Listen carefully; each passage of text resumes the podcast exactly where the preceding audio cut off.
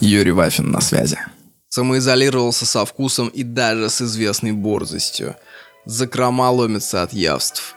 Тут и гречиха, и манная крупа, и консервы русский север палтус.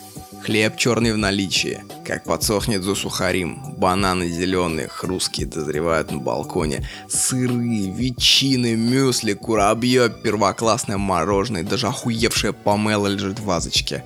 Феназепам, цитрамон, рыбий омега, витамин D, все закуплено впрок. Клан Сопрано заряжен с первого сезона. Ведьмак 3 играется вовсю. GTA 5 на подходе. Книги читаются совершенно шедевральные. Начал питон учить, чисто для себя, чтобы мозги продуть. Днем хожу по пустырям, закутанный в очки, что твой Нил Армстронг. Вымазан оксалинкой, как роскошное, блять, маслом. Россиян фотографирую на суперзум издалека. Вечером в лайтруме обрабатываю тени в носогу бетонирую. Ищу свой лучший кадр. В квартире тепло, сухо, мухи не кусают, муравьи вытравлены давно и надежно. На окошке растет сельдерей для утренней яичницы. Я типичная комнатная умница. Сейчас потеплеет, соберу манатки и съеду на дачу. Там и лесопед, и поля бескрайние, и шашлычка пожарить хорошо. Жуки-пауки проснутся, устрою им ню фотосессию на макро. До Волги с утра долетел, воду прысь, километр брасом прошел, вафельным полотенцем обтерся. Все, боец, Русич. У меня философия простая. Ты вертись, не давай себя убить. Всякая зверушка тем живет, от суслика до гипопотама. Вирус хочет тебя загрызть, а ты, Юли, брыкайся, не давайся на зубок.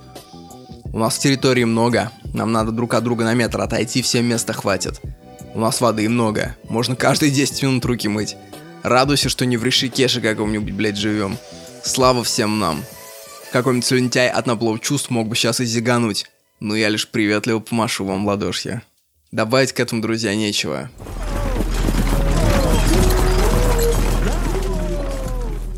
Но если серьезно, то в феврале я заболел совершенно обычным, скучным, заурядным гриппом. Вот о том есть справочка, а скан лежит в описании к подкасту. Я считаю, что если в феврале не болел гриппом, ты не русский. Настоящие славяне болеют гриппом, лежат, бредят, с их уст срывается разная капролалия. Кстати, в этот раз я болел гриппом осознанно. Я специально замерял и записывал все состояния, которые были у меня в голове при температуре свыше 39 градусов. И на 39,6 я заметил очень интересную штуку. Грипп это нейротоксичная инфекция, и от нее, собственно, начинается что-то типа бреда. На самом деле бреда нет, просто ты теряешь контроль над своим когнитивным аппаратом.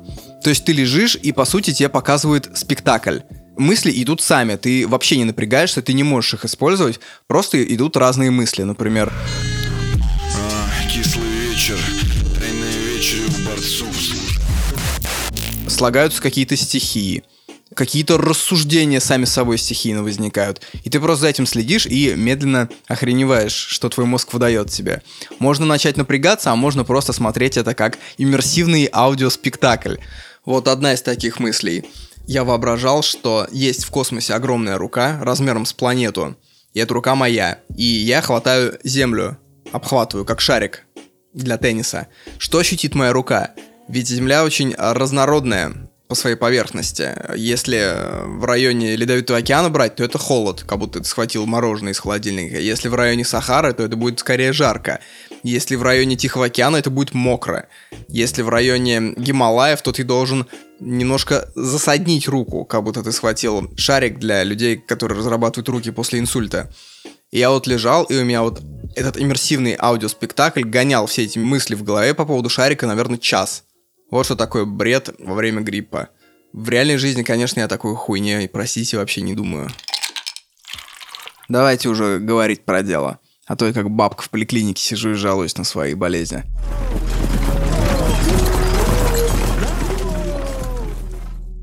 мощно, дико подсел на серию книг Леонида Парфенова на медне. Все знают, наверное, его шоу, которое он выпускал сначала в начале нулевых, по-моему, на медне наша эра. То есть берется каждый год, и он, собственно, рассказывает про него с видеохроникой все самое главное, что происходило. Причем не обязательно политическое, ну, еще и всякого рода бытовая мешанина, что люди носили, чем люди питались, какие социальные потрясения проходили. А теперь он еще издает и книжную серию – и книжная серия мне нравится куда больше.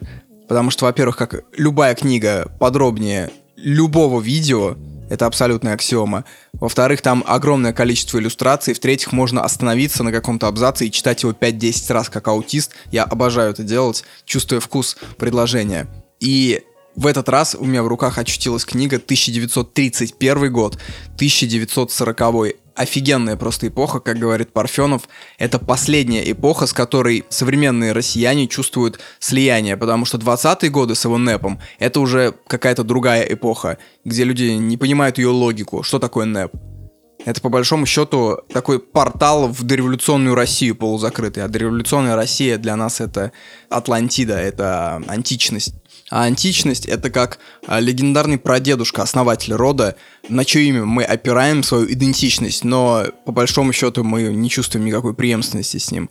Вот Парфенов считает то, что наша идентичность кончается в конце 20-х годов. Я, кстати, с этим категорически не согласен. Я считаю, что наша цивилизация идет где-то годов до 1880-х примерно.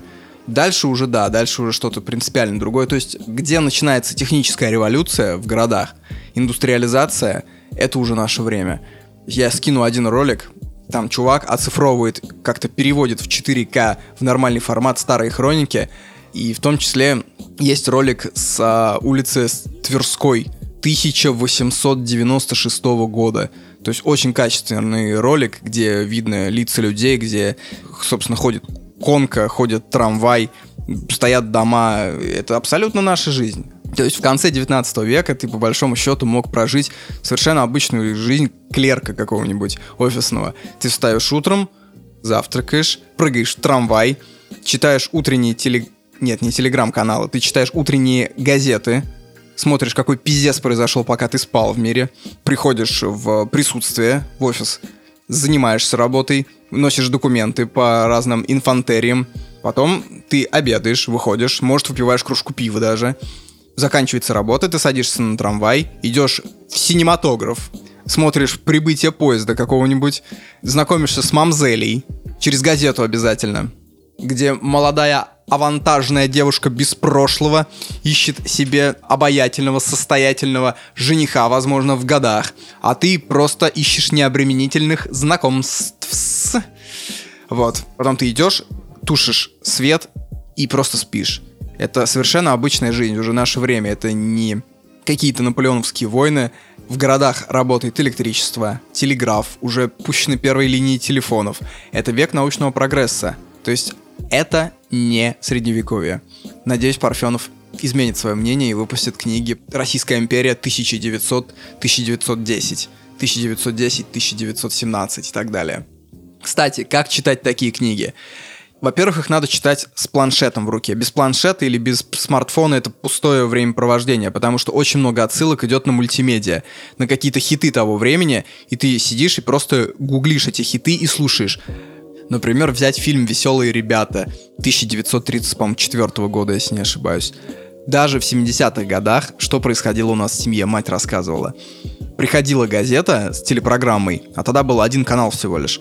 И дед садился с ручкой и помечал программы, которые надо посмотреть. И иногда слышался его торжествующий голос из кухни.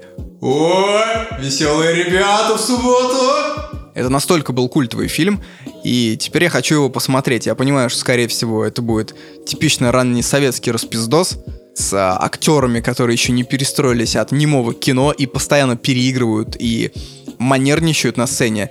И юмор будет прям такой совсем даже не бумерский, а что же это за поколение, которое родилось в начале века, я даже не знаю. Я вас познакомлю с моей мамой. Приходите. Она не заругается. Ну что вы, моя мама умрет от счастья. Ладно, если умрет, приду. Как минимум я сажусь, я вбиваю в YouTube Любовь Орлова и смотрю, что такое была главная актриса 30-х годов в СССР.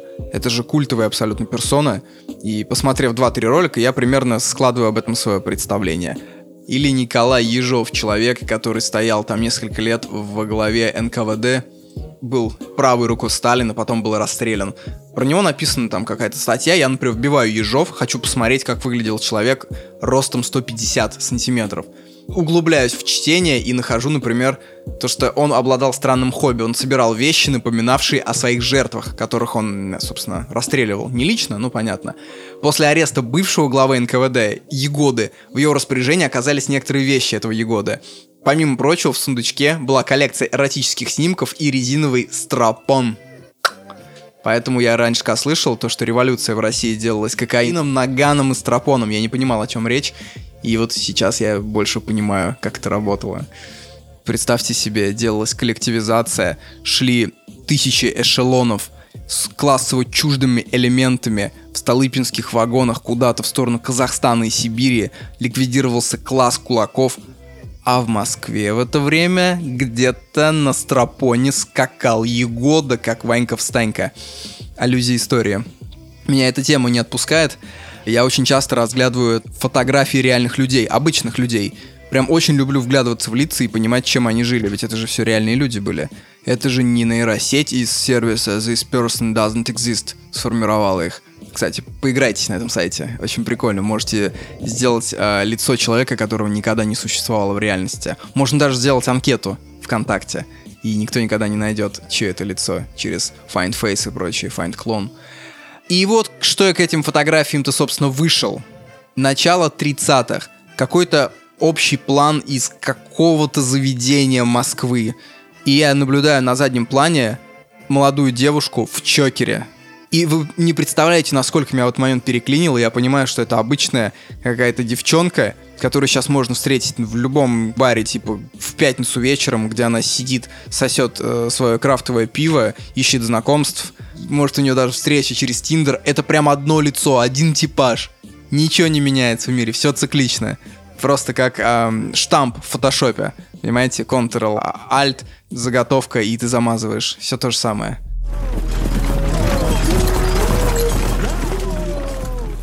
Бухают все, а шарят в алкоголе немногие. Особенно в истории алкоголя. Есть книга Марк Фарсайт ее написал, называется «Краткая история пьянства от каменного века до наших дней». Он, собственно, собрал все, что известно про алкоголь про историю употребления алкоголя, что важно. Там не будет особой химии алкогольной, не будет физики воздействия на организм. Там именно что про историю. От обезьян-ревунов, которые э, жрут перезревшие плоды какой-нибудь папайя и потом совокупляются и кричат и дерутся, до наших дней. И, и мне больше всего понравился отрывок о том, как появились пабы. До 15 века до 14 века вообще люди в Англии бухали в церквях. Это считалось нормально, потому что церковь считалась несколько таким, как общественное пространство, как смесь кабинета психотерапии и такой общий дом, где люди собирались, такой клуб. Потом это запретили. И что начало происходить? В ту пору женщины варили эль. Что такое эль? Вообще, эль это не очень вкусно. Эль это какая-то смесь типа жидкой овсянки размазни с комками. Единственный способ улучшить вкус был добавить пряности, трав, использовали хрен. Но все равно это была маскировка вкуса, это как помое было. И все изменилось, когда появился хмель. Когда добавляют хмель к элю, получается пиво. Англичане в этом вопросе, кстати, отстали очень нехило. По всей Европе уже бухали пивко, а англичане все еще пили тошнотворный эль. И этот эль большинство хозяек варило на своих кухнях так же, как сейчас варят, я не знаю, какую-нибудь гречку. Но эль, он очень быстро протухал. На третий день он уже тух. Поэтому, если хозяйка, не рассчитав, варила эля больше, чем там способны выпить ее домочадцы, она вешала над входом специальный эльный знак. Горизонтальную палку с привязанным на конце побегом плюща. У входа она вставляла бочку и продавала, собственно, излишки этого эля. Прохожий мог выпить баночку э, там, эля, кружку эля, хоть в поле, хоть дом, хоть в церкви. Когда она все продавала, хозяйка снимала знак и шла варить следующую. В какой-то момент женщины поняли, то, что варить эль выгодно. И вот этот знак плюща, он остался, и э, изба стала, собственно, пабом. Все, и с этого момента пошли пабы. Вот такая вот история. Мне всегда смешно, когда люди рассказывают, что раньше было лучше, раньше были продукты без ГМО, свежие. Их надо напоить вот этим элем, который похож на блевоту перепившего ирландца. Отойдем от темы эля. Например, даже виски, как сейчас делают. Вот взять условно там Дёрс Caribbean, спонсор, кстати моего подкаста, ребята, которые мне сильно помогают, они делают это с помощью двойной выдержки. То есть сначала односолодовый молот выдерживается в бочках по отдельности, потом их смешивают в одной бочке и снова выдерживают для мягкости вкуса. Вот так вот, двойная выдержка. В итоге получается очень вкусно. Дёрс Caribbean. Можно купить книгу «История алкоголя», налить себе полчинничек Дёрса, сесть в кресло-качалку и кайфануть. Мне кажется, это очень стильный досуг. А потом, спустя какое-то время, повторить полтинничек. Дважды ведь всегда лучше.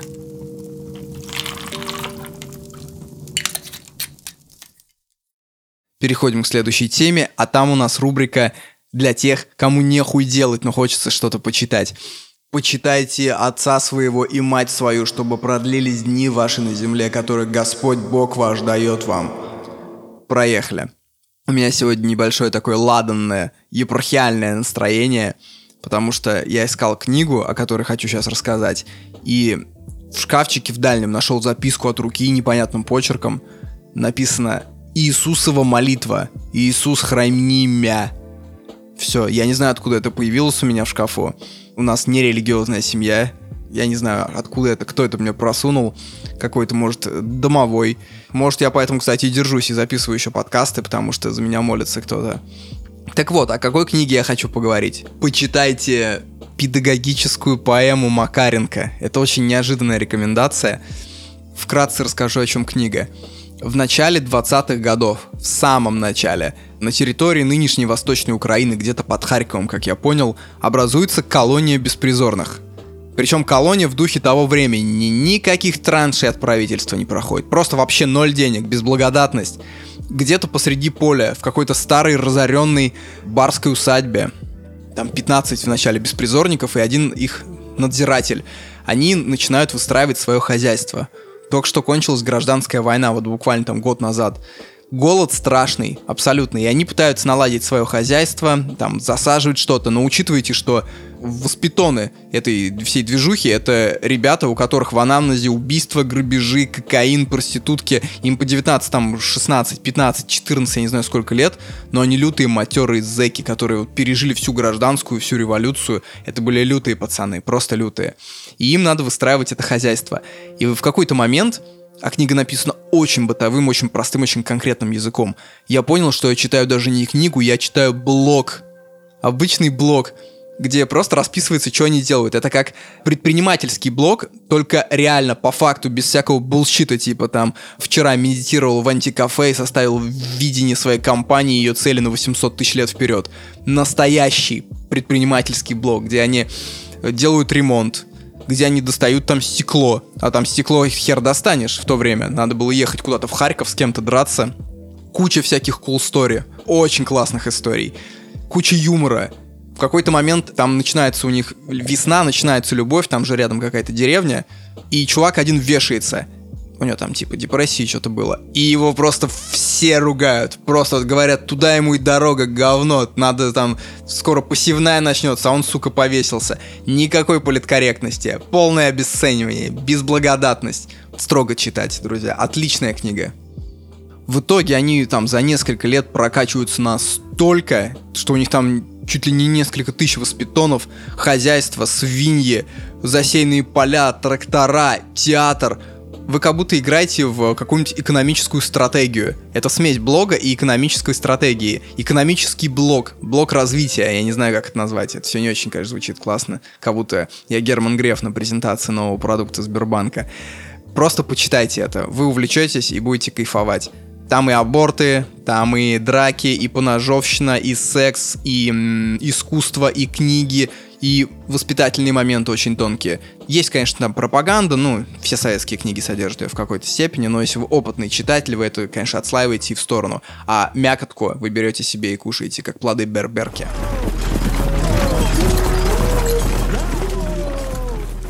Мы переходим к следующей рекомендации, и это видео. Леонид Пашковский катается по Африке и снял, среди прочих, сюжет про угандийскую киностудию – ну, киностудия это очень громко сказано, потому что реально это сарайка. На окраине какого-то угандийского города стоит сарай, где местная группа граждан снимает фильмы. Но опять-таки фильмы это очень громко сказано. У них камера за, по-моему, 30 тысяч рублей. Такая, знаете, зеркалка в режиме видео. У них нету ни стабилка, а вместо штатива они используют ржавый домкрат.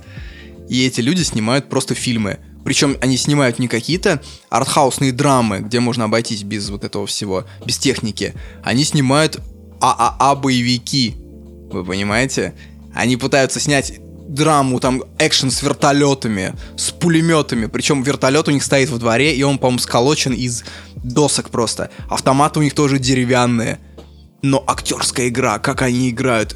По большому счету, это просто творческая самодеятельность. Они снимают свои фильмы, дальше они их режут на болванки, DVD-эровские, по-моему, обычные.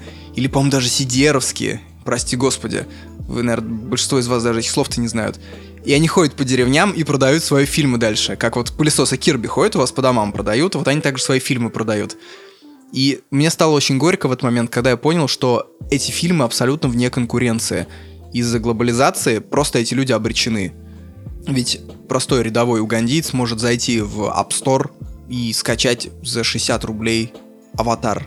Или у него выбор за 60 рублей купить вот этот великолепный боевик, который снят в соседнем дворе и больше похож на поделие школьников младших классов.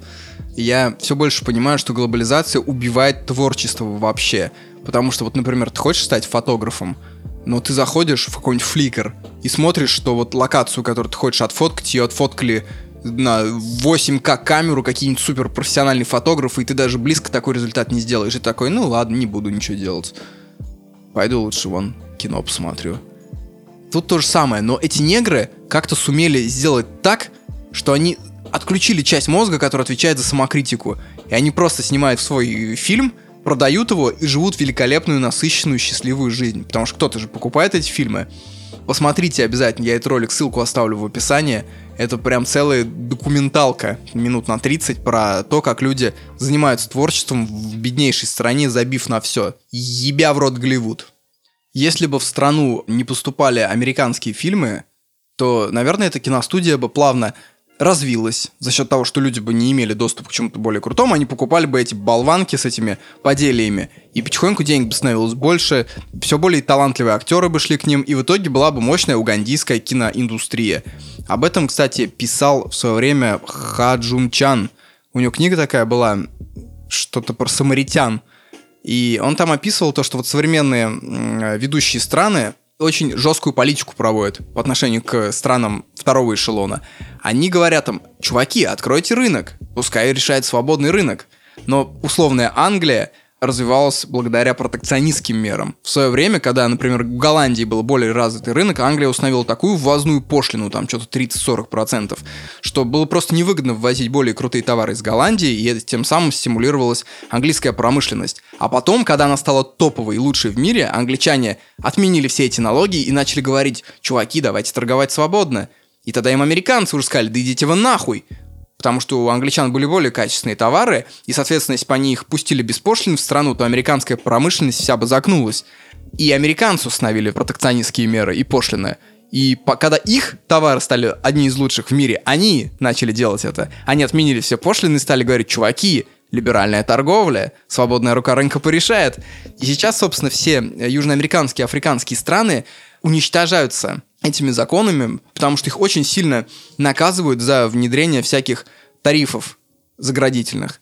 Кстати, Хаджун Чан — это не насрано, друзья. Это не какой-то там Пякин, который вам втирает, что Центробанком России управляют из Запада по указке голосов из батарей. Это Нобелевский лауреат по экономике. Это признанный светило. Так что вот между угандийскими фильмами и английскими товарами 18 века есть очень большая связь. По сути, это явление одного порядка. Только угандийская киноотрасль обречена на этапе зародыша. Вот поэтому, кстати, еще одна причина, почему я люблю книги больше, чем фильмы. Потому что производство фильма стоит безумных каких-то денег, а производство книги стоит, по большому счету, умения писать и свободного времени. И очень жалко, что сейчас умирает жанр мемуаров. Потому что я уверен, то, что в России прямо сейчас живут тысячи, десятки тысяч людей, которые пережили такое, которые могут рассказать нам такие вещи, что вся художественная литература просто курит в стороне. Но эти люди даже не думают ничего писать, потому что они думают, что писательство это супермастерство. А по факту им просто надо сесть и просто нормально рассказать без вот этой всей писательской графоманской мути, типа и розовый флер ласкал предвестие гор, объятых это не надо, это неинтересно. Это вот отнесите, пожалуйста, к Вере Полосковой, положите там и закройте. Нам надо просто по фактам рассказать, что интересного происходило. Кто-то сидел, кто-то пережил тяжелейшую болезнь. По-любому есть кто-то, кто пережил там три рака подряд. У него есть какие-то свои методики, и просто эти методики уйдут в могилу, потому что он никогда об этом не расскажет. Кто-то там какое-то чудо узрел, кто-то что-то. И это только книги могут дать. Потому что фильм — это максимально кассовая, максимально растиражированная история. Потому что снять даже небольшой фильм, ну, это миллионы, миллионы, миллионы рублей. Как минимум. Это даже я про артхаусный фильм говорю какой-то. Это, это целая команда. А книгу может написать любой. Поэтому если у вас есть дед, есть бабушка, которые пережили какую-то историю, запишите хотя бы аудио с них где они рассказывают. Потом напишите, может быть, даже прославитесь. Будете в Кремлевском дворце стоять пунцовый весь от кайфа. А жена этого режиссера африканского, угандийского, она сказала очень классную фразу. Мы, говорит, знамениты больше за пределами Уганды, чем в самой Уганде. То есть все пришло к тому, что они сняли трейлер этого своего ебанутого фильма и выложили на YouTube. И на Ютубе, естественно, этот трейлер поймали разные артхаусные режиссеры, и сейчас этот фильм угандийский катается по нью-йоркским выставкам, и в Центре современного искусства в Нью-Йорке, по-моему, он даже показывается. Понятно, что это часть некого завуалированного извинения за колонизационное прошлое. Такого, что как бы мы виноваты, и как бы надо больше внимания теперь уделить африканцам и их исконной культуре. Но сам факт, то, что если они сейчас зарегают какой-нибудь Patreon, и они будут собирать просто десятки тысяч долларов донатов каждый месяц и смогут купить себе хорошую камеру. Но в любом случае режиссер проживает архинасыщенную жизнь, потому что человек, который делает какую-то маленькую ебанутую штучку свою, он всегда будет проживать самую кайфовую жизнь, который не оглядывается, не обесценивает, не пытается э, копировать, а просто делает что-то свое. Я помню в детстве у меня было хобби, я соединял лужи между собой. То есть есть, например, огромная лужа, прям Тихий океан целый, но она стоит на возвышенности. И я понимаю, что если прорыть вот тот канал, например, 5 метров небольшой, вся эта лужа потечет вниз. И я соединял эти каналы, все это вытекало. И однажды, когда этим занимался, там лет мне 8 было, ко мне подошел другой мальчик, и просто он увидел молча, что я делаю. Ни слова не произнося, он стал мне помогать, соединять. И мы часа три вот так вот играли. И на следующий день мы снова пришли туда, снова молчали и снова делали это... все это мореходство. Собственно, я даже не знаю, как его зовут, мы так с ними не познакомились, потом пришло лето, лужи все высохли и все. Но в тот момент был я абсолютно счастлив. Сейчас бы я вот с удовольствием, знаете, бросил бы все и просто пошел бы опять соединять лужи во двор. Но я думаю, меня погонит палками, назначит респиридон, и просто жизнь моя покатится под откос. Поэтому я буду писать подкасты.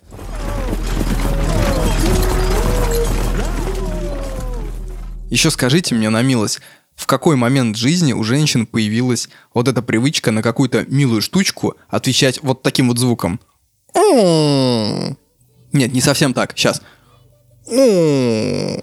Как-то вот так вот, такой, знаете, как, как будто касатка жаждет спариваться. Я все чаще и чаще это замечаю. Кто-то в первый раз это сделал, и все начали мартышничать с этой темы. Как это загуглить, я даже не понимаю. Жалко, что нет какого-то аудио гугла. Если кто знает, помогите, Христа ради. Серьезно думаю над этим.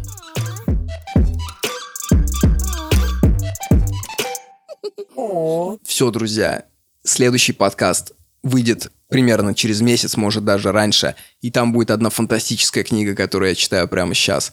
Если уж совсем вкратце, то это гробы, это спальный район, это эйфория. Ждите.